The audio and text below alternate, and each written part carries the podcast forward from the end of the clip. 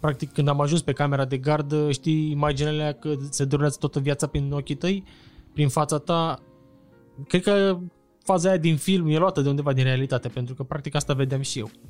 Mi se închideau ochii și o mână pe umăr mă mai trezea și o vorbă de la colegi care au ajuns atunci la spital mă mai trezea din, probabil din, din moarte și îmi spunea că totul o să fie bine. Și după șapte săptămâni am fost pus în scaunul cu rotile și am spus atunci, o să mă mai pun înapoi în pat când obosesc și seara la culcare. În rest vreau să, să mă mișc, vreau să, să văd cât mai mult, să experimentez cât mai mult. Și am fost scos la etajul 10 al spitalului Bagdazar, pe balcon.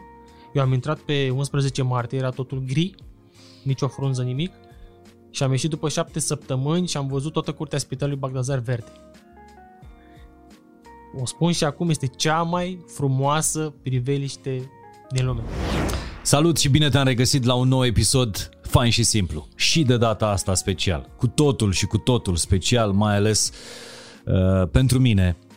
Pentru că invitatul din uh, acest uh, episod este un om de la care eu îmi găsesc inspirație în fiecare zi. Abia aștept să spun povestea lui și abia aștept ca povestea lui să schimbe un pic sau să îmbunătățească ceva la stilul tău de viață. E un episod despre corp, minte și suflet, uh, pentru că toate astea sunt antrenate de o mișcare naturală, cum este alergarea. Și astăzi vorbim despre alergare și ce poate aduce ea bun în viața ta. Și astăzi episodul este susținut de CEZ România, organizatorul maratonului Olteniei, alături de RC Europe, partener al competiției. Maratonul Olteniei este evenimentul sportiv de trail running și MTB Cross Country, eveniment caritabil care se desfășoară și anul acesta între 28 și 29 august în Parcul Zăvoi din Râmnicu Vâlcea. Pentru a-ți găsi inspirație, te rog să urmărești discuția pe care o suport astăzi alături de, pot să-i spun așa, prietenul meu George Baltă și mă bucur că pot deja să număr mai mult decât pe degetele de, pe, de la o mână, pot să număr prietenii pe care mi-am făcut prin alergare. Asta ne, ne leagă. George Baltă este uh, fost rugbist care a suferit un accident uh, în urma căruia a fost nevoit să se deplaseze pe intermediul scaunului cu rotile. În prezent lucrează într-o corporație, este alergător în scaun cu rotile și luptă pentru drepturile persoanelor cu dizabilități. George, am fost atât de oficial încât nu o să se mai, nu o să mai creadă nimeni că de fapt e o relație amicală între, între noi doi. Bine ai venit, George! Salut, Mihai, mulțumesc pentru invitație. Uh, țin să te corectez un pic, uh, sunt fost practicant de rugby, uh-huh. rugbist o să fiu până mor, pentru că iubesc sportul ăsta și este disciplina care m-a, m-a format ca om. Mi-a format caracterul. Da. Oricât, uh, oricât de mult ai fi vorbit despre momentul ăla, despre evenimentul ăla care ți-a schimbat viața și nu neapărat în rău, pentru că ăsta este mindset-ul pe care uh, eu cel puțin l-am extras de la, de la tine. Oricât de mult ai fi vorbit despre evenimentul ăla, uh, o să te rog să îmi mai spui odată ce s-a întâmplat în acea zi în care tu aveai un, uh, un match, jucai cu numărul 25 da. uh, în echipă. Era un meci de pregătire? Era un meci de pregătire între echipa națională și echipa mea de club. Ambele echipe, eram în cantonament să zic așa și vrem să vedem cât de pregătiți suntem. Câți ani aveai? 20 de ani și 5 zile. 25 zile și apucase deja să joci în Naționala Română? Nu, nu, nu, n-am, n-am apucat să joc, am cochetat un pic cu lotul, am fost la, la triale, mm. dar nu, nu am ajuns să, să joc. Îmi doream foarte mult și... Drumul ăla era? Ăla, ăla era drumul la sfârșit de juniorat. Am fost desemnat cel mai bun jucător din campionat pe postul meu, pe, pe numărul 2, că în linia 1 la rugby este formată din 1, 2 și 3 și uh-huh. numărul 2 este patronul grămezii, să zic așa. Și am fost cel mai bun jucător. Și asta mi-a dat așa o speranță că pe viitor uh, o să fie bine și pe 6 martie 2006 de ziua mea m-au sunat părinții, eram în cantonament să-mi ureze tot toate cele și a venit așa o urare din suflet de la mama și tot ce-ți dorești tu, mamă, să-ți se îndeplinească. A fost o chestie, nu știu, care Și eu i-am spus, dorința cu voce tare, am spus, mă, vreau să ajung foarte cunoscut în lumea ruibilor. Și 5 zile mai târziu, ziarele scriu despre George Baltă. Din păcate nu așa cum mi-am dorit, dar uh, a ajuns cunoscut în lumea ruibilor George Baltă. 11 martie 2006, o zi destul de norată. Am ajuns la stadion, s-au făcut practic două echipe atunci, că eram mai numeroși, și eu făceam parte din a doua echipă și m-am supărat un pic așa. Bă, eu știu cât de bine m-am pregătit, vreau să fac parte din prima echipă. Și m-a văzut antrenorul că eram un pic nervos pe situație, că nu am intrat în prima echipă și a făcut schimbarea asta în ultimele 5 minute. Ți-a văzut motivația. Da, iese Ionescu și intră Baltă. Și mai erau 10 minute din meci, am legat sute de grămezi, mii de grămezi până în momentul acela, o neatenție a arbitrului, uh, nu am avut susținere din partea colegilor și practic când s-au legat grămezile, am preluat eu și eu cu grămezi adverse, ca undeva la vreo 600 de kg în ceafă, bărbia mi-a fost înfiptă în piept și am căzut pe spate, am simțit așa un curent, cum străbate corpul de la gât până în glezne. N-a durut nimic, încercam să mă ridic, nu puteam, am avut mare noroc că medicul echipei naționale de rugby era la meci și a intervenit imediat și a spus să nu mă atingă nimeni pentru că este ceva grav și a dat seama că este ceva la coloană. Uh, mi-a acordat primul ajutor, mi-au pus uh, gulerul acela să-mi imobilizeze coloana. Asta a fost totul perfect până la salvare, pentru că salvarea nu a vrut să plece cu mine de pe teren, pentru că protocolul spune că nu pleacă salvarea până nu vine alta în loc. Colegii mei s-au enervat, conducerea clubului și până la urmă am fost transportat la Spitalul Floreasca, unde acolo la fel, o, nu știu, nu și-au dat absolut deloc uh, interesul pentru situația mea. Au ajuns, eram singur acasă atunci, au ajuns și ei mei de la Fetești, s-au întors în București și el s-a spus direct, mai are 3 ore de trăit. Asta a fost diagn- diagnosticul, asta a fost... Traumatism vertebromedular, adică coloana cervicală ruptă, și 3 ore de, de trăit ți s-a spus la Floreasca. Da. După care urmează strigătul disperat al, uh, al mamei tale. De...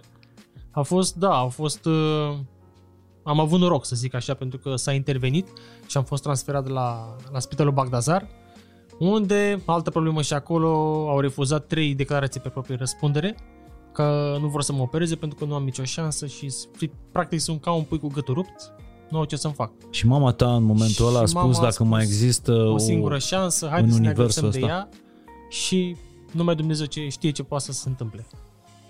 Am fost operat după trei zile pentru că inflamația era foarte mare în ceafă la mine și a trebuit să, să se desumfle acolo zona. Practic când am ajuns pe camera de gardă, știi imaginele că se durează toată viața prin ochii tăi, prin fața ta.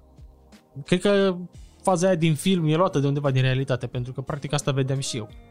Mi se închideau ochii și o mână pe umăr mă mai trezea și o vorbă de la colegi care au ajuns atunci la spital mă mai trezea din, probabil din, din moarte și îmi spunea că totul o să fie bine, încurajările astea mă, mă au în viață. Care au fost cele mai puternice imagini pe care le mai ții minte din momentul ăla de cumpănă, de țin, țin minte imagini din copilărie, țin minte absolut tot ce, tot ce mi s-a, mi s-a derulat în, în fața ochilor. Când am intrat prima oară în liceu, când m-am transferat de la liceu, tot, tot. Dar e o imagine că, atât de puternică uh, din care ai înțeles că drumul tău nu s-a terminat acolo? Uh, imaginea asta a apărut la șapte săptămâni după operație. Pentru că șapte săptămâni am stat la orizontal, n-am avut voie să mă mișc absolut deloc, asta cu ochii în tavan și după șapte săptămâni am fost pus în scaunul cu rotile și am spus atunci, o să mă mai pun înapoi în pat când obosesc și seara la culcare. În rest vreau să, să mă mișc, vreau să, să văd cât mai mult, să experimentez cât mai mult. Și am fost scos la etajul 10 al spitalului Bagdazar, pe balcon. Eu am intrat pe 11 martie, era totul gri, nicio frunză, nimic. Și am ieșit după șapte săptămâni și am văzut toată curtea spitalului Bagdazar verde o spun și acum, este cea mai frumoasă priveliște din lume. Cea mai frumoasă imagine și nu cred că o să-mi dispară din cap. Să vezi totul verde, să poți să stai în scaun să respiri aer, aer curat. De obicei, oamenii care trec prin uh, astfel de evenimente mulți ani după aceea vorbesc cu foarte, foarte multă uh, greutate despre astfel de accidente. Uh, mie nu mi se pare că tu vorbești cu ușurință, dar vorbești cu asumare și cu acceptare. Pentru că eu cred că în drumul tău din noua viață, uh, cel mai greu a fost să accepti că asta este, asta e situația ta, asta e noua ta uh, realitate. Da, da, da, asta a fost uh, cel mai greu pentru mine să, să-mi accept situația, să conștientizez că practic este o situație temporară, nu o să mor în scaunul ăsta, tot în pământ o să ajung fără scaun, deci la un moment dat o să scap de el. Îmi place să fac haz de necaz de, de tot ce mi s-a întâmplat, pentru că doar așa pot să trec peste. Dar în primul an pot să spun că am fost într-o depresie foarte, foarte adâncă și mulțumesc doamnei uh, doctor psiholog de la Techeriol care m-a, m-a pus pe picioare, să zic așa. Am refuzat total să, să fac acele ședințe de terapie cu dânsa, doar că m-a luat fratele meu pe sus și m-a lăsat în fața cabinetului. Eu nu puteam atunci să dau la rost să mă mișc. De acolo m-a preluat doamna doctor, m-a băgat în cabinet, patru ședințe le-am mințit. După patru ședințe mi-a spus, continuăm în minciună sau vrei să facem ceva treabă? Și am zis, vreau să facem treabă.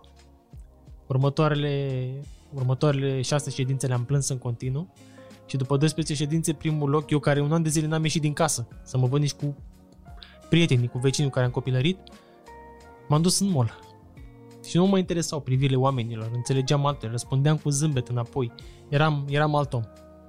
Și plus că am pierdut foarte mulți, mulți prieteni din jurul meu și mi-am dat seama că, că nu e ok. Dar ai pierdut un aparat și asta e foarte important. Eu am învățat asta din, din povestea ta pentru că nu e neapărat că au plecat ei de lângă tine, ci i-ai îndepărtat I-am îndepărtat tu, tu. din dragoste. Din dragoste pentru că am văzut cât de grea este situația și nu îmi doream ca ei să sufere pe lângă mine. Și cred că, cred că din dragoste am, i-am, i-am îndepărtat. La fel cum au fost și cu, cu relațiile care au urmat uh, cu fete și, și așa mai departe. Cred că din, din prea multă dragoste, băi, nu aveți voi nevoie de așa ceva în, de greul ăsta. Pentru că nu e ușor să fii într-o țară în care nu... E, e practic un lux să fii persoană cu dizabilități. Uh, este foarte greu să, să te descurci. Și practic de asta mi-am dat seama, bă, e greu cineva să stea lângă mine. Dar a fost o greșeală. Cei care prieteni adevărați au rămas agățați de mine și le mulțumesc. Efectiv nu au vrut să plece de acolo, oricât ei fi alungatul. Nu. Și practic nu poți să ții pe nimeni cu forța lângă tine. Oamenii vin, pleacă, cum spunea și Andreea Raicu, nu e nimeni obligat să stea în viața ta. Cât, de cât plâns a fost nevoie? Mi-ai spus că șase ședințe ai plâns în, în continuu. De cât plâns a fost nevoie ca să te faci bine la modul că puteai ieși în mall și să nu te intereseze ce comentează lumea când trece un băiat în scaun cu rotile. Cred că cel puțin vreo 2 ani de zile am tot plâns pentru că eu încercam să mă accept așa cum sunt, dar ieșeai pe stradă și vedeai că nu poți să urci o bordură. Te uitai pe, pe internet sau veneau prieteni pe la tine și spuneau, băi, plecăm la mare sau plecăm pe munte. Și o chestie care te doare, băi, vreau și eu să mă duc pe munte, pot, nu pot. Știi, și cred că, cred că toate lucrurile se mă afectau. Până când am acceptat situația și am căutat locurile unde mă pot duce fără să îmi dau mari, mari bătăi de cap. Pe un platou, poate că nu iau pe poteci la munte, dar ajung într-un loc foarte frumos cu o priveliște frumoasă. Poate că nu pot să intru oriunde vreau pe plajă, dar mă duc într-o zonă în care există o platformă de lemn unde mă pot bucura de, de, de mare. Da, dar în timpul ăsta tu... Eu am plâns mult. Am plâns mult pentru că nu puteam să ajung acolo unde, unde, unde îmi doream. Dar plânsul ți-a făcut bine și cred că trebuie să, să înțelegem încă o dată că e ok să plângi. Este foarte ok. Este foarte ok să ne scoatem din cap chestia asta uh, pe care ne-au băgat-o părinții noștri, nu plânge că numai fetele plâng.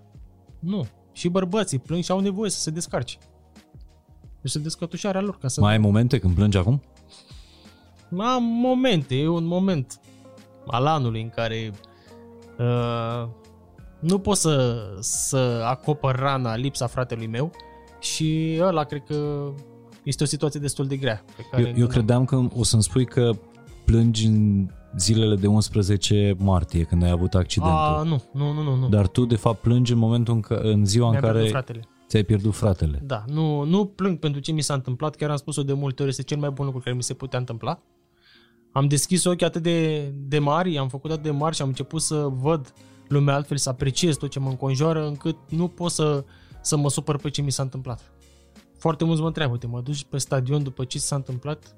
Din cauza ruibilui, uite, ești în scaun cu rotile. Te-am văzut la ultimul meci al Da, României am fost, la am, rugby. fost, am fost pe stadion, sunt nelipsit acolo, sunt, e, e sportul care mi-a oferit atâtea și nu pot să, să, mă supăr, să mă supăr pe el și le răspund. Tu mai bei apă, de câte ori te-ai necat cu apă? Continui să bei apă, continui, nu? Așa e și pentru mine, e tot ce iubesc mai mult în momentul de față. Pe fratele tău l-ai pierdut la niște uh, ani după ce îmi spuneai, el te-a dus în, în, în scaun cu rotile pentru că tu atunci nu puteai să îți miști Practic niște era mâinile mâinile. și picioarele mele el. Uh, Te-a, te-a dus și te-a lăsat în fața cabinetului uh, terapeutului. L-ai pierdut în 2009. În 2009, la 3 ani după accidentul meu, o zi înainte de ziua lui de naștere, o malformație la inimă, nici aici, n-am pe cine să dau vina, nu, nu știu cum m-am mobilizat și am reușit să, să rămân tare, pentru că foarte mulți ar fi cedat în, în situația asta. Am avut și eu un moment în care am, uh, am clacat, dar mi-am dat seama că, bă, dacă pic eu, o să pice și ei mei. Și nu e, nu e absolut deloc uh, de bine să, să fac chestia asta. Voiam să te întreb care a fost cel mai greu, cel mai dificil moment uh, post-accident, dar cred că tocmai ai răspuns la întrebarea asta, uh, moartea fratelui tău. A fost mai Da, și- grea decât... faptul că Pro- mi-a luat foarte mult timp să mă accept așa cum sunt, să-mi accept situația. Să mă împac cu ea. Ăsta sunt, merg înainte așa cum, cum o fi. Dar vezi tu când uh, totul era pe val și recuperarea mergea super bine, a venit momentul ăsta greu când viața mi-a mai dat încă o palmă și Cu fratele. cu fratele, da, și m-a pus la pământ și a trebuit să, să mă ridic de acolo, pentru că în noroi nu e bine să stai, știi, și în umbră și în întuneric și pe vârful muntelui e soare și bine, știi, și am început iar să escaladez viața asta. Crezi că viața e formată din... Uh, e clar că nu e un drum drept, dar e, f- ni, ni, ni se dau foarte multe piedici chiar și Încercări. credem că, chiar și atunci când credem că au trecut toate. Da, da, viața te surprinde tot timpul, adică nu poți să spui că, băi, sunt pregătit pentru ce mi se întâmplă, nu. Nu ai cum să spui chestia asta. Viața ți-o, ți-o întoarce, are o putere incredibilă să-ți, să-ți întoarcă toate planurile tale. Ți-am spus, când mie mergea foarte bine și recuperarea mergea extraordinar de bine, a venit palma asta și ce faci, George, acum? Cum te mai descurci? Păi ce am de făcut? Nu pot să las pe părinții mei toată greutatea asta. Va trebui să învăț singur să mă îmbrac. A trebuit pentru că, na, îl aveam pe fratele meu, făcea el cam totul pentru mine. Să mă îmbrac, să mă spăl, să... Absolut tot ce face un om normal. A trebuit să, să fac eu ca să-i menajez pe ei mei. Care a fost ziua în care ai învățat că trebuie să te accepti așa cum ești, că asta e noua ta uh, situație și să obții cei mai buni din ea. Ce ai hotărât în ziua aia? Nu știu dacă a, a venit așa într-o zi. Practic, că am vrut să ies un pic din, din zona aia în care, bă, doar recuperare și atât, trebuie să, să fac un pic mai mult și să ies un pic mai mult, pentru că lucrurile nu se schimbă în jurul meu. Voiam să ies, cum ți-am spus, la mare, la munte. Dar cum să ies dacă, nim- dacă nu deschid gura, știi, să, să, să caut locuri accesibile. Și cred că atunci a fost momentul la, bă, hai să mă accept eu în primul rând așa cum sunt. Și să... Pentru că nu am cum să... Cum am mai ascultat și pe alte părți, nu ai cum să să faci lucruri mai multe dacă nu le faci întâi pentru tine. Fii tu bine cu tine și după toate vin. Și cum ai, cum ai început să faci mișcare? Pentru că tu nu doar că alergi, nu doar că Am ajuns, da, acum să, să Îmi, îmi alerg. povesteau cei care organizează maratonul Olteniei că tu ai schimbat regulile uh, concursului. Uh, da, îmi doresc să particip la tot ce înseamnă curse de stradă. Am fost și la montane, nu mi-a plăcut pentru că este foarte greu în scaunul cu rotile, dar uh, și scriu. La toți organizatorii de curse le scriu. Aveți și curse pentru persoane cu dizabilități și li s-a oprins un beculeț și zic, hai să facem o chestie. Noi avem la, la Maratonul Olteniei Trail pe munte, dar putem face o cursă virtuală unde pot participa și persoane cu dizabilități sau persoane care nu pot ajunge la cursa aia de trail.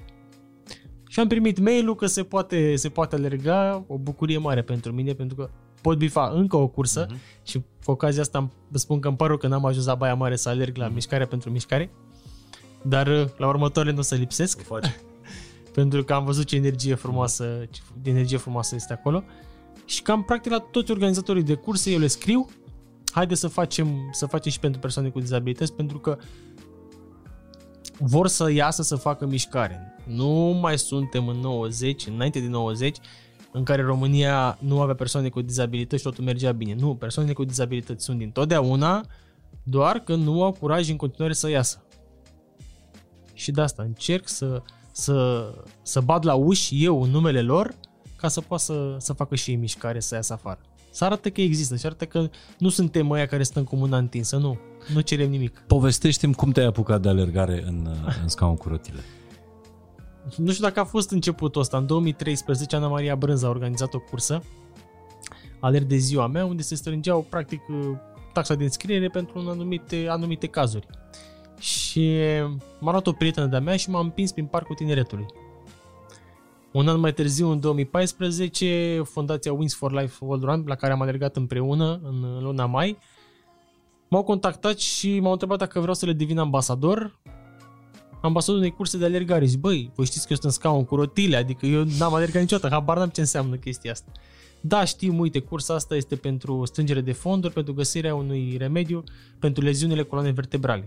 Zic, ok, sună bine, mă bag. Și mi-a venit așa în, în gând, bă, dacă oamenii ăștia ies să alerge pentru cei care nu pot, cum ar fi să alergăm și noi alături de ei? Și m-am dus să mă antrenez. Primul la antrenament, 700 de metri în jurul stadionului național.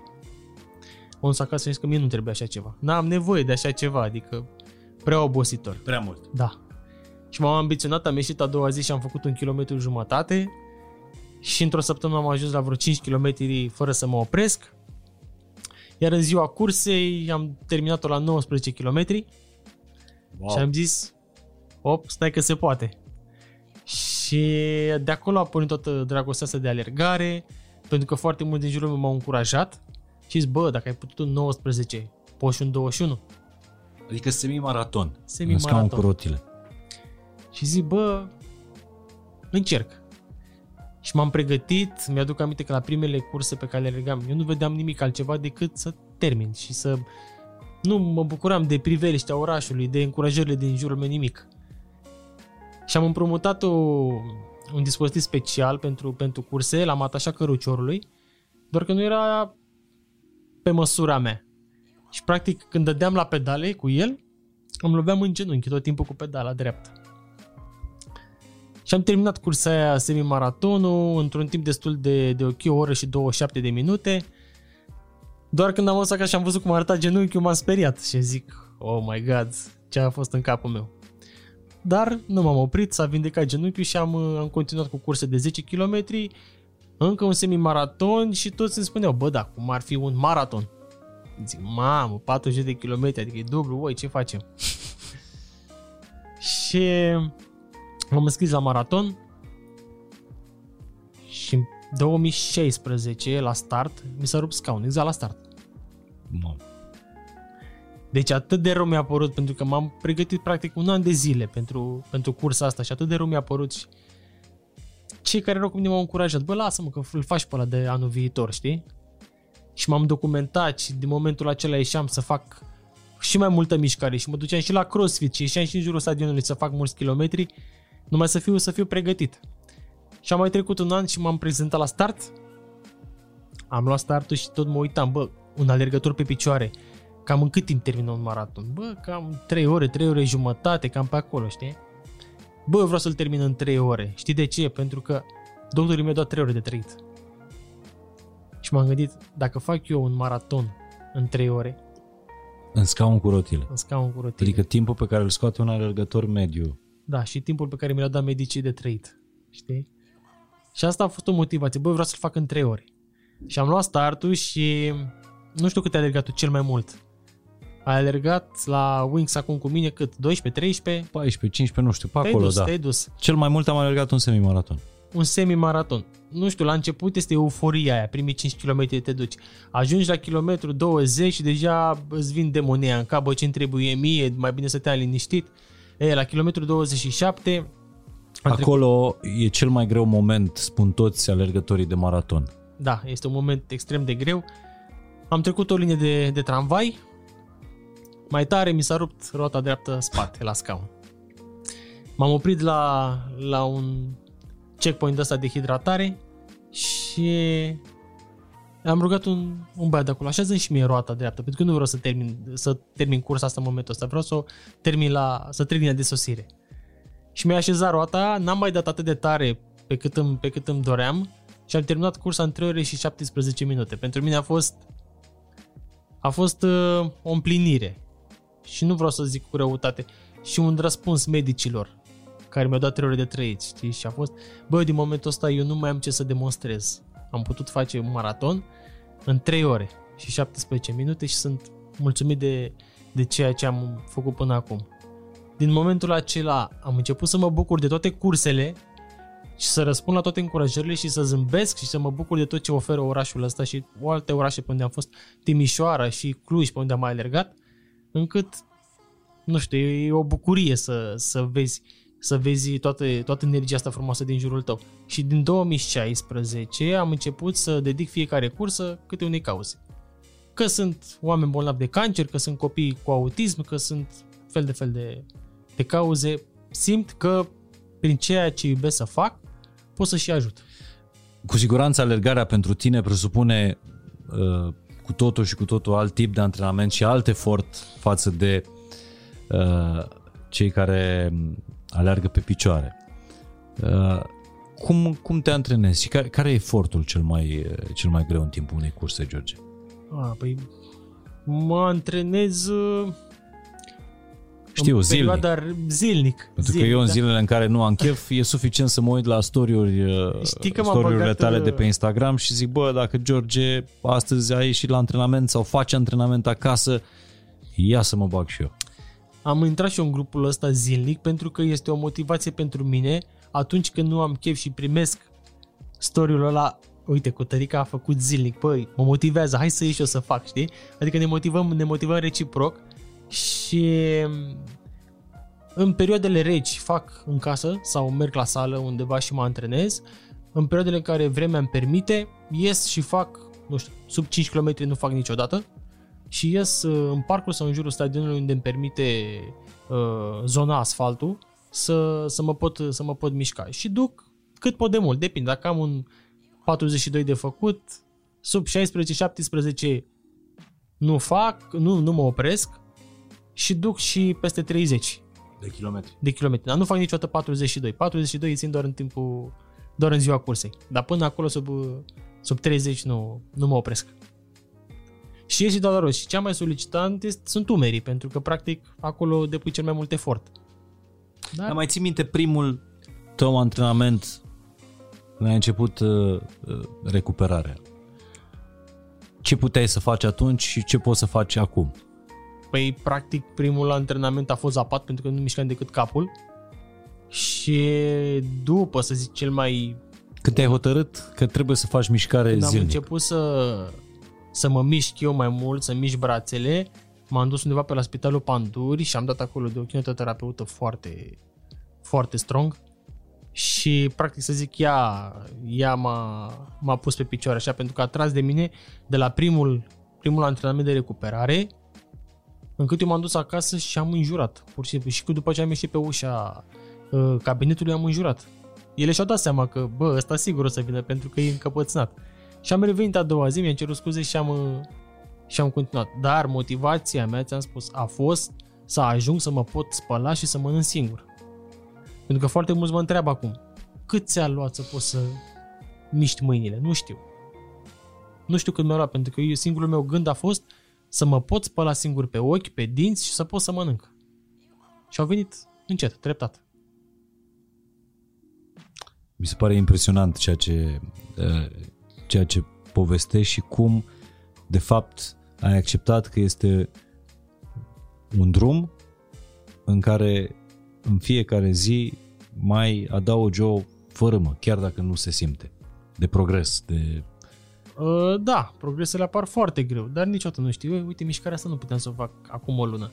Știi, practic am ieșit puțin din zona asta de recuperare medicală și încerc să fac tot ce înseamnă mișcarea unui om normal. Mă duc la sală de fitness, mă duc la sală de crossfit, ies și dau la roți prin parc, fac orice ca să nu țin uh, organismul obișnuit într-un singur sens. Și da, încerc să îmi depășesc condiția tot timpul. Și sunt și la căposul, când mi se ridică la file o provocare, eu sunt da, o accept, după care citesc despre ce este vorba, știi, și îmi dau seama, cum a fost și cursa de 100 de kilometri. Vrei să facem cursa asta de 100 de kilometri? Da, o facem. Până mi-am dat seama ce înseamnă. În câte zile ai făcut? În 20 de ore și 24 de metri. Deci sub 24 de ore. Da. Da, primele două ediții au fost uh, sub, uh, sub uh, 24 de ore. Ediția de anul acesta, de acum 3 săptămâni, uh, a fost în două zile pentru că am vrut să fie expunerea mai mare și oamenii să, fie, să ne facem vizibili și cauza noastră să o facem vizibilă. Dar a fost uh, în 20 de ore. George, dar vreau să înțeleg un pic. Ți-ai asumat, ai acceptat, doar că tu ești un om și e foarte important cum te vezi tu pe tine, pentru că așa cum te vezi, uh, uh, cumva aștepți sau ai șanse să primești și din partea societății. Uh, tu faci niște lucruri absolut normale pentru tine. Adică alergi, uh, te duci la sală de fitness, Da. uh, ți-ai luat permisul, Conduc o mașină, da. conduci o mașină, uh, Sar cu parașuta, zbor cu parapanta. M-am dat și la raliu, te-ai dat și tu, te-am văzut. tu ești un om care trăiește într-o lume, s- își folosește lumea asta la fel ca oricine altcineva. Păi da, practic singurul, singura diferență dintre mine și tine este modul de a mă de, de, a de deplasa. Eu mă deplasez pe roți, stă pe picioare, da, putem face aceleași lucruri. Cum schimbi mindset-ul ăsta al oamenilor față de uh, față de persoanele cu, cu dizabilități? Prin, cred că prin acțiunile pe care, pe care le fac. Faptul că am ieșit și la curse unde sunt 10-15 de oameni, de exemplu Maratonul București, uh, faptul că am ieșit să, și m-au văzut acolo, le-au dat așa, uite mă că ăsta poate, știi? Poate sunt și alții care vor să, să facă. Vin lângă- pe lângă mine, pot să te ajut? Împinge-mă cu ocazia asta, cum ai văzut și tu. Un om care nu a pus mâna niciodată pe un scaun cu rotile, nu a ajutat niciodată, din momentul acela el știe că poate ajuta o persoană cu dizabilități care merge pe stradă și are nevoie de ajutor. Schimbi, schimbi prin, prin apariția ta, prin felul tău de, de a fi. E, e simplu de spus acum, știi, dar uh, ia, ia foarte mult, uh, foarte mult timp, pentru că, na, haters sunt peste tot și în situația noastră. Dar trebuie să, să, răm, să rămân focusat pe, pe ce mi-am propus eu de făcut, adică să, să fiu în continuare deschis, să atrag oameni lângă mine pe care să-i motivez și la rândul meu să am oameni care să mă motiveze. Eu din, din spital am renunțat chiar și la membrii ai familiei care veneau la mine și vai, ce ai pățit, îmi plângeau de milă, știi? N-am nevoie de oameni de ăștia lângă mine. Cum i-ai schimbat, uite, cum i-ai schimbat pe părinții tăi, de exemplu? Că bănuiesc că mama ta, după urletul ăla în fața medicilor, dacă există o singură șansă, uh, accept orice, dar salvați-mi uh, copilul, când medicii ți-au dat trei ore de, de trăit, bănuiesc că mama ta a avut o perioadă foarte grea să accepte noua ta situație. A avut o perioadă foarte grea și chiar când eram cele 5 luni de spitalizare, cât am stat în, în Bactazar, a făcut și un preinfart lângă mine, iar 5 luni le-a stat pe un scăunel.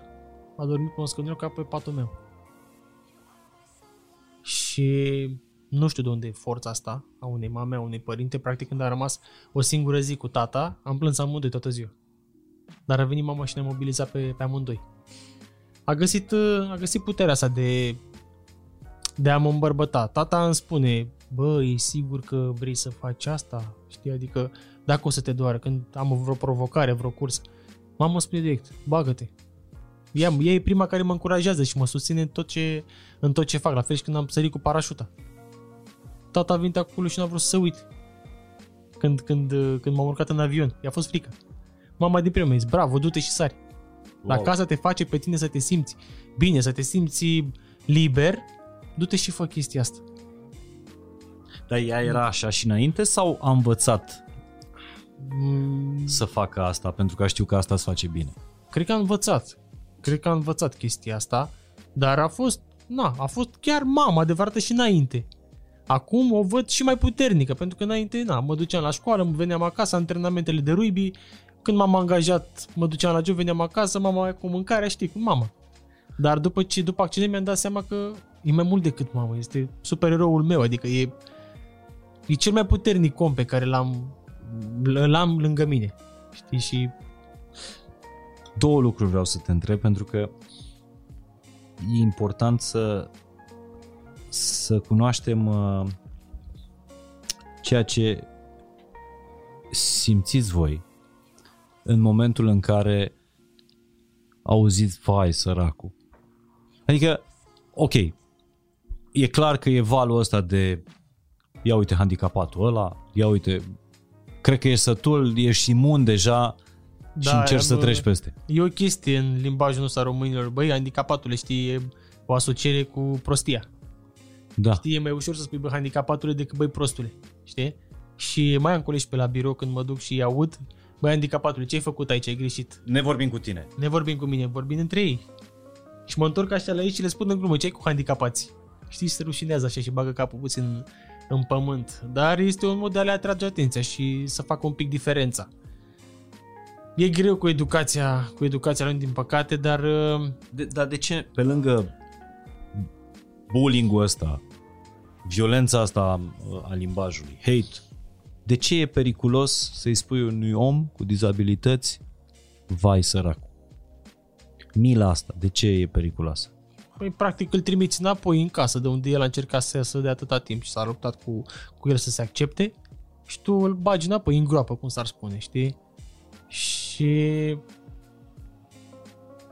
nu știu, noi să să fim mai deschiși, pentru că și aici este o problemă. Eu, înainte să merg la, la terapie, aveam impresia că toți cei din jurul meu care mă privesc au ceva cu mine. Din contră. Ei întorceau capul și poate se întrebau Oare ce a pățit tânărul ăla de este în scaun cu rotile? Și puneau o întrebare. Oare are nevoie de ajutor la bordura aia să mă duc să, să-i ofer ajutorul meu? Și o situație ca asta, la început, te înrăiește. Pentru că, practic, tu te compari cu ce ai fost înainte. Și vrei să fii, vezi că nu vine când îți dorești tu și te înrăiește din ce în ce mai mult. De-aia este nevoie de ajutorul psihologului într-o situație ca asta. Și mai spune o întrebarea, cum scăpăm de hate-ul ăsta? Sau? Nu, nu, nu. Uh, cum ar trebui? Bun. Deci, nu-i faci deloc bine și am înțeles perfect da. Uh, ce ai spus, pentru că practic îl întorci pe cel uh, de lângă tine, îl întorci la situația inițială. În cazul tău, accidentul de pe 11 martie 2006, când medicii s-au dat încă 3 ore de trit. Bă, lasă că ar fi cel mai ușor, te aruncă în casă. În casă și în depresie. în depresie, da. Stai în pat cu pătura în cap pentru că acolo ți locul tău. Deci fără milă, nu, fără nu milă. Dar nu ce înseamnă compasiune cu nu există, o persoană? Nu avem nevoie de să fim tratați ca pe un ou de sticlă. Nu. Dar e ok dacă vii la o persoană, cum ești tu, și îl întrebi, în loc să-i zici, vai săracul, sau băi handicapatul, Doamne ferește, să îi spui, pot să te ajut cu ceva, sau ai nevoie de ajutor, e ok asta? Sigur că da, sigur că da. Da, și persoanele cu dizabilități trebuie să înțeleagă că nu ne putem descurca la o bordură înaltă. Băi, acceptă ajutorul, că nu e nicio rușine să ceri ajutor. Nu este nicio rușine, nimic de, de supărat. Și da, orice persoană, normală să zic așa, pentru că cei pe picioare sunt majoritatea și majoritatea de normalitatea, să zicem așa. Dar, uh, da, se pot duce la o persoană cu dizabilități și ofere sprijin. Nu e nimic de, nu e nimic de pierdut. O întrebare nu o să, nu o să strice niciodată. Și aș vrea să intru puțin mai adânc în psihologia asta. Citeam într-o carte că, de fapt, una dintre marile probleme ale persoanelor ca tine care au trecut printr-un astfel de, de accident uh, e dacă nu tratezi toate traumele care vin după, riști să devii o persoană foarte rea cu cei din jurul tău. Uh, da, cum ți-am spus și mai înainte, eu primul an am fost o persoană foarte rea. Foarte rea, în primul rând, cu familia care mi-a fost aproape necondiționat 24 din 24 și cu tot ce, toți prietenii mei, cu toți colegii mei, foarte rău am devenit. La orice mi se propunea, la orice mi se spunea, răspundeam cu nu. Și asta mi-a afectat pe mi-a afectat pentru că am, mi-am dat seama că am rămas singur. Pentru că singurii care mai deschideau ușa erau părinții mei. Hm. Ce ai făcut, George? Și sfatul tău pentru persoanele cu dizabilități care este ca să își schimbe psihologia asta? Să conștientizeze când, că au nevoie de ajutor și să ceară ajutorul atunci când, imediat după ce au, după ce au pățit chestia asta, un accident. Pentru asta sunt oamenii apuși acolo, terapeuții. Să ne ajute. Bine, mie mi-a luat un an de zile să găsesc un terapeut bun, pentru că psihologul spitalului a venit la mine în cabine, în, în salon, s-a uitat pe fișă și mi-a spus din prima nu te mai faci bine. Adică la câteva luni, trei luni de la accident, tu vii la mine și spui că nu o să mai fac bine? Știi, ăla a fost un moment în care m-a băgat înapoi în groapă. și a fost, bă, nu e ok. Și cred că de acolo am prins și teama asta de a merge la alt terapeut. Dar, noroc cu fratele meu care m-a luat pe sus și m-a arătat în fața cabinetului. Și doamna de la Constanța știu să mă, să mă trateze așa cum trebuie. Cât de important a fost mișcarea, alergarea, uh,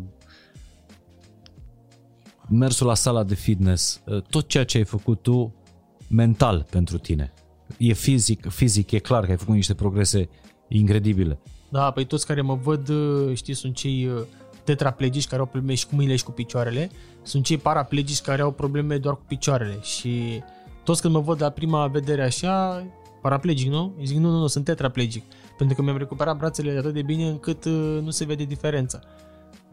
Uh, sportul a avut un impact foarte mare asupra, asupra mea, atât psihic cât și fizic, pentru că am încercat fel și fel de terapii și mi-am dat seama că, bă, tot exercițiul fizic e la care o să mă, să, o să mă recupereze cel mai bine. Și de-aia am încercat. Recuperarea medicală, de-aia m-am dus în săl de fitness, de-aia m-am dus în săl de crossfit, de-aia am început uh, să merg alergările în scaun cu rotile, pentru că am văzut că orice exercițiu în plus mă ajută pe mine să, să mă dezvolt. Și uh, să duc lupta aia, cum am spus mai înainte, într-o cursă de 42 de kilometri, lupta aia cu psihicul meu. Pentru că vine momentul ăla în care psihicul îți spune mintea aia, bă, oprește-te, că n-ai nevoie de așa ceva, de ce te chinui atât? Și când ai trecut de kilometru 30 și când ai trecut la kilometru 42 linia de sosire, este așa o eliberare și o energie atât de, de, de mișto, încât nu știu, nu, nu poți să-ți explici decât când, când faci o cursă de asta. Pentru că te-ai auto-depășit pe tine și ai văzut că poți și că dacă treci peste momentul ăla în care mintea spune stop, nu te mai oprește nimic din momentul acela. Da, e altceva care ți-a dat în toți anii ăștia mai multă încredere în tine decât uh, uh, distanțele astea parcurse și uh, obiectivele orice mi s-a întâmplat în viață mi-a dat încredere în mine. Pentru că prima relație cu o fată pe care am avut-o după accident mi-a dat încredere în mine ca să nu mai apelez la ajutorul celor din jur ca să mă urc în mașină să cobor și m-a motivat să pot să fac treaba asta singur, să mă urc în mașină. Deci ai făcut-o pentru o fată. În fapt, ai făcut-o pentru tine. Pentru mine, dar ea m-a motivat. A doua relație m-a motivat să pot să fac școala de șoferi și să pot să mă duc să, să mă duc eu, să mă simt bărbat, să mă duc să iau de acasă cu mașina. A treia relație m-a motivat să pot să zbor singur, să mă duc de la București la Cluj și să ca să o văd. Adică mi-a dat fiecare, fiecare trăire pe care am avut-o, fiecare moment mai important din viața mea m-a făcut să, să mă autodepășesc. Orice vine în viața mea a venit cu... Dar îmi place că nu vorbești despre dramele de celor trei despărțiri, tu vorbești despre ce ai învățat sau cum ai evoluat în fiecare dintre aceste trei Dar relații. nu pot să vorbesc, că nu este o dramă când te desparți. Până acolo, până acolo au fost bomboane în cutie. Când s-au terminat, s-au terminat, pur și simplu. Am mers fiecare, fiecare mai departe pe drumul lui. Și nu pot niciodată să arăt cu degetul o femeie care a avut curajul să se bage într-o relație, fie că a fost ea de 6 luni, un an sau 2 ani sau 3 ani, să se bage într-o relație cu persoane cu dizabilități. Pentru că, în primul rând, este curajul de a trece peste mentalități, de a se afișa cu tine în, în oraș fără să-i pese că întorc privirile și de a trece peste mentalitatea părinților. Pentru că, na, orice părinte își dorește ce mai bun pentru copilul lui. Dar părintele nu știe ce este bine pentru... Care este binele pe care și-l dorește copilului. Știi? Și aici este, aici este o mare problemă. Când intervin părinții, deja apar probleme. Și... Dar nu pot să vorbesc, nu este o dramă, că m-am bucurat de fiecare moment trăit cu, cu fiecare dintre ele și ce o să vină de acum încolo sunt binevenite. Fie că sunt bune, fie că sunt rele, sunt lecții. Și nu există, că tot ai vorbit în post- podcasturile trecute despre fericire. Fericirea este făcută din momente. Ăsta este un moment de fericire, faptul că mă aflu aici și facem lucrul ăsta. Da, eu mă bucur, eu când ies afară acum nu știu ce o să fie. Poate nu o să mai fiu fericit. Sau poate să mă opresc să mă duc să-mi iau o ciocolată și o să fiu iar fericit. Viața e făcută din momentele astea scurte și asta cred că cred că mm, formează fericirea până la urmă. Da, e un moment în care inițial credeam când m-ai lăsat fără cuvinte și nu știam efectiv cu ce să continui și ce replică să-ți dau, dar după aia am încer- încercat să fiu mai atent la mine și la ce simt și mi-am dat seama că de fapt nu eram Mă- decât fericit și nu aveam de adăugat niciun cuvânt în plus. Mă ghidez așa după Simt o vorbă același pe care lucru. mi-a spus-o mama acum mulți ani. Du-te la cine te cheamă și primește de la cine ți oferă, știi? Și e o chestie care e așa în suflet și în minte la mine și bă, n-am nimic de pierdut, știi, dacă mă duc la cineva care mă cheamă și nu este rușine să primesc. Chiar dacă este o banană în curtea bisericii. E binevenită. Aș vrea să vorbim despre o alegere pe care tu ai făcut-o la modul conștient. Tu ești un tip foarte deștept și foarte puternic. Cred că Lucrezi puternic într-o, luptător. Deștept, nu știu. lucrezi într-o corporație de ani buni de zile, uh, însă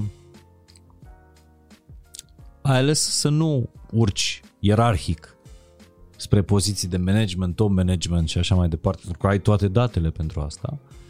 Uh, ai ales să faci același job, pe aceeași poziție, e clar, mai prost remunerată decât o poziție mai înaltă, pentru că ai vrut să ai timp pentru tine și pentru ceea ce îți place ție să faci. Povestește-mi despre alegerea asta, despre balanța asta între muncă și Da, Pasiune. a fost o luptă cu mine și îmi doream și eu să câștig mai mulți bani până mi-am dat seama că nu mai e timp pentru mine. Și am zis, bă, ce e mai important? Să am timp pentru mine sau să mă duc să stau la un job toată ziua, bună ziua acolo, de dimineața de la 9 dimineața până la 6 seara, să ajung acasă să nu mai fac absolut nimic pentru mine. Și am stat și am pus așa în balanță salariul pe care l-am acum îmi permite să să-mi plătesc utilitățile în casă? Îmi permite să ies de două, trei ori pe lună din București, câte o zi, două? Da. Ce am nevoie mai mult? Timp pentru mine. Asta este tot ce contează. Timp petrecut cu părinții mei, pentru că nu știu niciodată cum s-a întâmplat cu fratele meu, nu știu cât îi mai am lângă mine și vreau să mă bucur de, de prezența lor cât mai mult timp pentru mine să mă duc să mă pregătesc pentru că situația mea mișcarea este un lucru foarte important. Faptul că stai într-un scaun cu rotile și nu faci mișcare îți afectează tot, tot organismul. Și cred că astea au fost principalele, principalele motive care au înclinat balanța asta. Să am timp pentru mine și să nu mai fiu uh, disperat după avuție. Am tot ce trebuie. Am familia sănătoasă și aproape de lângă, lângă mine, am o mașină care să mă pot deplasa, am un job, am o casă. În rest, nu am nevoie de absolut nimic. Vreau să, vreau să, să fiu fericit și atât.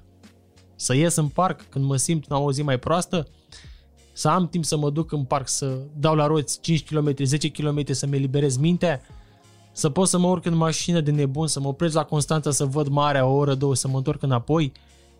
Asta tot ce contează cel, cel mai mult. Să mă duc să mă văd cu prietenii, să, să stau cu ei la, la povești.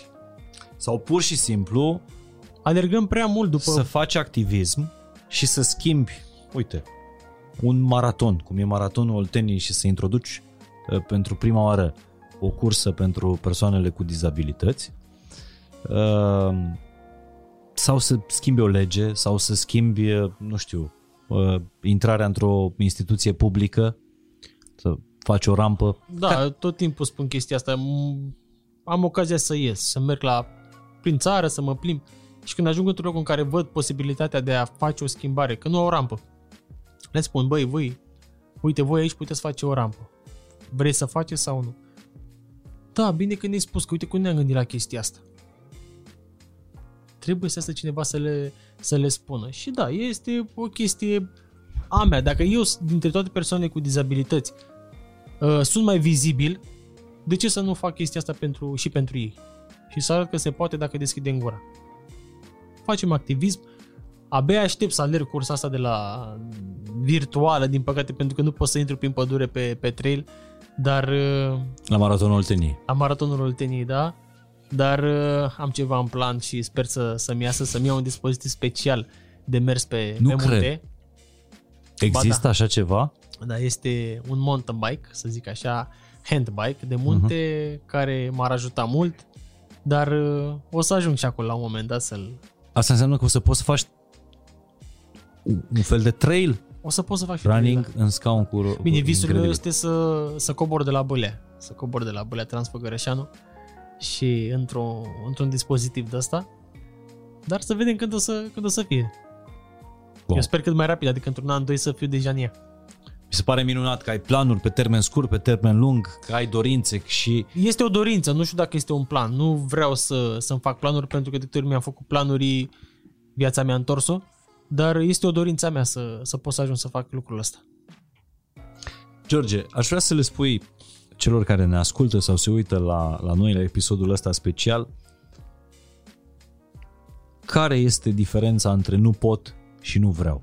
Pentru că eu aud de cele mai multe ori când uh, vorbesc despre alergare sau postez despre alergare, vai, aș dori și eu să mă trezesc la 5 dimineața, dar nu pot. Vai, aș dori și eu să alerg, dar nu pot, nu sunt făcut pentru, pentru alergare.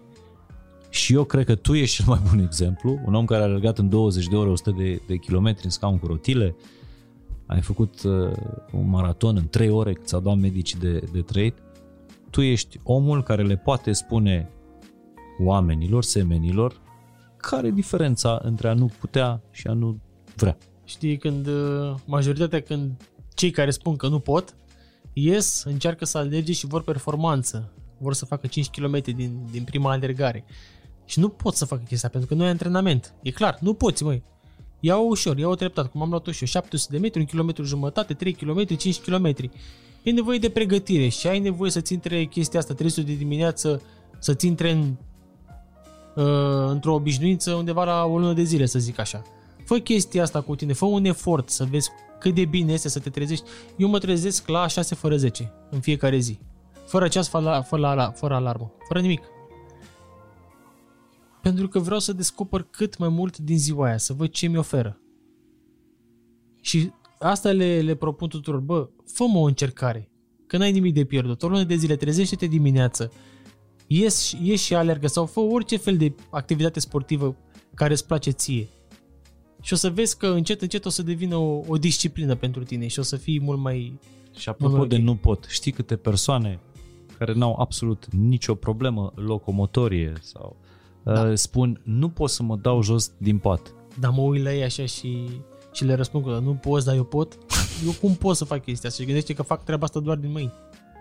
Și pot să mă dau jos din pat și pot să mă duc să fac mișcare. Nu există, nu pot. Ok, nu poți dacă ai o problemă care nu care nu-ți permite chestia asta, nu știu, o malformație la inimă, o chestie, o, o nebunie, dar uh, atâta timp cât ești sănătos, poți să faci tot ce trece prin minte. Atât e să vrei. Asta a fost și una dintre schimbările pe care le-am făcut uh, în spital. Pentru că intrau tot timpul ai mei în cameră sau kinetoterapeutul, hai că trebuie să facem. Hai că trebuie. Nu, nu există trebuie să facem. Vreau să fac sau nu vreau să fac. Dacă astăzi nu vreau să fac mișcare pentru că nu mă simt în stare, degeaba mă duc eu în sală și trag 6-8 ore acolo și ies cu zero, zero rezultate. Așa intru în sală când vreau și pot ca să, ca să dau totul 100% acolo și să ies cu, cu progrese. Trebuie să, să facem niște alegeri în viață și să ne ascultăm corpul. Și mai, mai e ceva legat de alergare. Le spun multor oameni că pe mine alergarea m-a făcut o, o persoană mai bună. Nu știu dacă un om mai bun, dar sunt o persoană mai bună în primul rând cu mine și dacă sunt mai bun, mai blând cu mine, pot fi mai bun, mai bun și mai blând și cu lumea din, uh, din jur. Și vreau să te întreb pe tine dacă ai simțit lucrul ăsta. Că de la o persoană care îi alunga pe cei din jur, prieteni, apropiați, chiar și uh, familie, de la o persoană care uh, înjura autoritățile că nu e rampă, că nu se pot urca bordurile. Dacă ai început s- prin alergare, prin mișcare, să fii mai bun.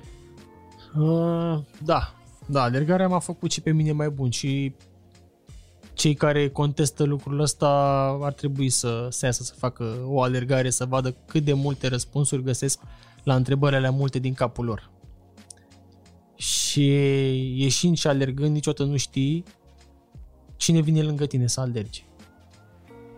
Poate să fie un medic care are răspuns la problema ta. Aha. Poate să fie un avocat care are răspuns la problema ta. Nu știi niciodată pe lângă, pe lângă cine alergi și cine poate, să, cine poate să te ajute în problemele tale. Pentru că noi cei care ieșim, ca orice om, avem gânduri alea în cap. O alergare ne, sau la sfârșitul alergării ne dă răspuns la fiecare, la fiecare întrebare de asta și o, de, o eliberare de tot stresul, de tot, uh, toată, nu știu cum să spun, da, de tot stresul ăsta care, care e pe noi.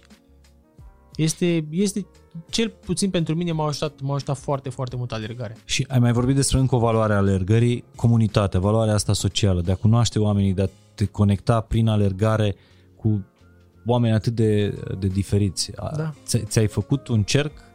Dar sunt foarte mulți când mergem la curse, toată lumea mă salută. Toată lumea. Deci am făcut așa o comunitate și am, am oameni în, pe social media care îmi mulțumesc. Uite, am ieșit și deja sunt în a, în a 30-a zi de alergare continuă. Pentru că m-ai motivat tu să ies. Pentru că dacă tu poți, pot și eu. Știi? Și am oameni pe, pe lângă mine care, care fac asta. Și datorită mie că i-am motivat, s-au apucat și de alergare, și ne menținem așa un pic, ne, ne motivăm unul pe altul. Sim ce faci în zilele în care nu... Ai zis că nu există nu pot, dar zilele în care Nu am chef. nu ai chef. Uite, pe mine, de exemplu, mă ajută foarte mult comunitatea asta, că e virtual, dar eu cred că e reală. Tu ești real, tu mă ajuți uitându-mă la story-urile tale și văzând că ești chiar și când plouă la alergare. Uh, ci- Cum treci tu obstacolele astea mentale? A, cum ți-am spus și mai înainte, nu vreau să forțez absolut nimic. Dacă nu am chef să ies astăzi, uh, nu ies. Stau în casă, citesc, mă, nu prea am răbdare să mă uit la filme, uh, mă urc în mașină să, să mă duc să fac o plimbare chiar dacă plouă, chiar dacă nu. nu vreau să stau să clocesc acolo în casă starea aia de rău. Vreau să, să ies un pic să, să mă rup și cred că asta, plimbările, cititul, statul cu, cu familia. Asta de la pragul în care tu ai stat săptămâni întregi închis în casă, pentru că refuzai să ieși Da, cred că mi-a... după accident, nu? Cred că da, da, da, da, mi-a lipsit foarte mult. uh, Chiar dacă a fost o perioadă de un an jumătate, să zic așa, în care m-am ferit să ies, Deci tu un an jumate aproape că n-ai ieșit din casă? nu. Mergeam decât uh, la recuperare și înapoi acasă. Nu ieșeam pe stradă, nu ieșeam cu absolut nimeni să mă văd pentru că mi-era rușine cu situația mea. Și când te sunau prietenii? Nu răspundeam. Și mă trezeam cu ei la ușă și nu voiam să ies afară. Și am prieten care intra pe geam. Și el m-a pus în scaun și m-a dat afară. Ăștia sunt prieteni adevărați și sunt, uh, sunt norocos că, că i-am. Dar, te-am spus, nu poți să ții pe nimeni cu forța lângă tine și viața merge înainte, cu și fără ei. Dar momentele proaste toți le avem și sunt binevenite în viața noastră pentru că frumos fără urât nu există. Ce ți-ai dori să schimbi la tine, George, și ce ți-ai dori să schimbi tot din adinsul la cei din jur? A, la mine să, nu știu, să mă implic și mai mult în, în comunitatea asta și să nu pot să nu spun chestia asta. Vreau să-mi las o amprentă adâncă în, în țara asta, în comunitate, în o amprentă bună, frumoasă, atunci când se aude numele de George Baltă să, să-și aducă lumea aminte frumos despre mine, cât nu știu, de la ceilalți vreau să, să conștientizeze că să- de fapt să scoată din cap chestia asta că mie nu mi se poate întâmpla. Știi, și sunt atât de multe cazuri, uite, cazul meu, m-am gândit eu vreodată că o să pot face chestia, că o să pot să pățesc un accident, nu. Mihăița Neșu. S-ar fi gândit el că o să fac. Nu există. Sunt atât de multe cazuri uh, din niște accidente atât de stupide încât te ia groaza când vezi că sunt oameni care sar în apă mică în cap fără să se asigure cât de mică este apa sau merg în mașină fără centuri. Din păcate aș vrea să, să fac așa, o, să am puterea să le, să le pun în minte tuturor, să le scot de fapt chestia Să asta le din trimiți cap. niște notificări. Da, băi, suntem predispuși la orice și fiți conștienți că îți trebuie o, o secundă să, ca viața ta să se schimbe. De fapt, tu ești un mesaj, ești un mesaj, ești un om care vine cu mesajul ăsta, cât de firave e viața și cât de puternici putem fi, indiferent de... Important Fragilitatea să, asta să a nu noastră. cedăm. Să nu cedăm pentru că știi cum greutățile astea sunt ca norii pe cer. Vin și bate vântul și le duc mai departe și o să iasă soarele iară și o să fim o să fim bine. Important Dar e tu să... te-ai mai văzut vreodată cu cei care atunci pe 11 martie 2006 au fost în grămada aia care A, grămada adversă sau grămada colegii mei? grămada care a apăsat pe tine cu 600 de kilograme Da, de mă întâlnesc. În continuare sunt jucători care joacă în echipe naționale. Care s- joacă la echipe de club și dacă mă duc la meciuri, automat mă întâlnesc cu ei. Au fost top 5 în grămada adversă. A fost o grămadă, a fost o chestie de echipă. A fost o neatenție a arbitrului, n-am cum să dau vina pe absolut nimeni. Mă duc și dau mâna cu ei și ne bucurăm împreună. Chiar și cu arbitru mă întâlnesc la meciuri și că dau mâna. Au fost vreo 2 ani, 3 Dar ani ce vezi în în care, privirea m-a, lor? în care m-au evitat. Ei te-au evitat de rușine, Uh, de... Arbitru, arbitru. Arbitru m-a evitat. Probabil și-a dat seama atunci că a fost o, o mică greșeală din, din partea lui. Dar uh, colegii nimic, adică nu văd nimic diferit de la mine și nu vin cu, uh, cu o atitudine de asta de milă.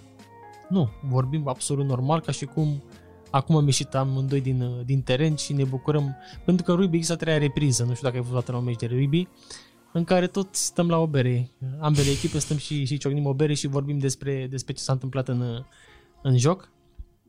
Dar uh, colegii adversarii cu care am fost, care au fost atunci în fața mea, vorbim absolut normal. Arbitru încă are un pic de emoții când mă vede pe stadion. Dar tu nu ai absolut niciun fel de presentiment în momentul ăsta? Nu. absolut nimic. Cum ți-a spus la început, este cel mai bun lucru care mi se putea întâmpla. Atât de mult am deschis ochii și atât de mult mă bucur de tot ce, ce mă înconjoară. Imaginez că în cele 5 luni de spital, eu am cerut să, când a început ploaia afară, am cerut să mă scoată pe targ afară ca să simt și o ploaia. Cât se bucură de ploaie, câți, când încep ploaia acum, se ascund pe unde, pe unde pot. Și în jur, aulă, iar mă mută la picioare. Serios? Deci când plouă data viitoare, gândiți-vă că a existat un George uh, izolat într-un spital de, într-un salon de spital care își dorea să simtă ploaia pe piele și a cerut, a cerut oamenilor să... Asta e ca și văzusem la în timpul pandemiei era o imagine din China în Wuhan uh, un bătrân de 80 și uh, ceva de ani uh, care era în fază terminală ceruse medicilor să-l scoată să vadă să mai vadă apus odată. Da, am văzut poza cu, da. cu el în curtea spitalului. George, în planul meu pentru acest episod era ca la final să te rog să te uiți în cameră și să faci o declarație de dragoste pentru alergare, dar o să te, m-am răzgândit. O să te rog să faci o declarație de dragoste pentru viață. Oh. Ca și cum te-ai nu știu dacă uita în ochii... Fac o, o declarație de dragoste. Îi mulțumesc pentru tot ce tot ce mi-a oferit. Îi mulțumesc pentru oamenii minunați din viața mea pe care i-a adus și tot ce mi-aduce în continuare e bine primit. Fie că sunt bune, fie că sunt rele. De fapt, tu ești o declarație de dragoste către viață și îți mulțumesc tare, tare mult. Mulțumesc și eu pentru George. invitații. Cred că o să ne mai vedem. Vreau să-ți recunosc că am scos din playlist uh, uh, muzica de alergare și nu credeam că un podcast poate să mă motiveze în timp ce dau la roții. Da, asta am uitat să vă spunem că George e unul dintre primii susținători și cei mai mari susținători și în momentul ăsta ai podcastului Fan și Simplu, dar e și unul dintre cei care au inspirat ceea ce înseamnă Fan și Simplu și ți-am recunoscut și recunosc în continuare că ești unul dintre oamenii model pentru mine voi mă motivați pe mine, eu vă motivez pe voi și cred că doar așa putem uh, merge înainte. Îți mulțumesc tare, tare mult. Mulțumesc Sunt foarte eu. încântat de povestea asta noastră. Sunt foarte încântat să dau povestea asta mai departe uh, către, către lume și lumea să o dea mai departe către lume până la capătul lumii și înapoi.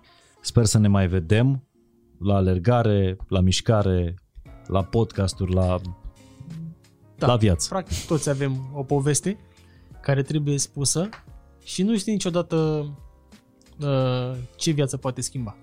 Ai, ai. Fără cuvinte, pe final.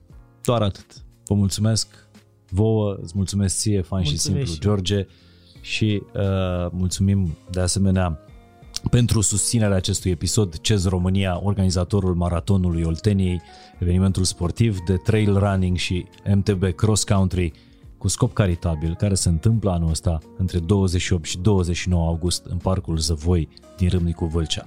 Alături de CEZ România, mulțumim și RC Europe, partener al maratonului Olteniei.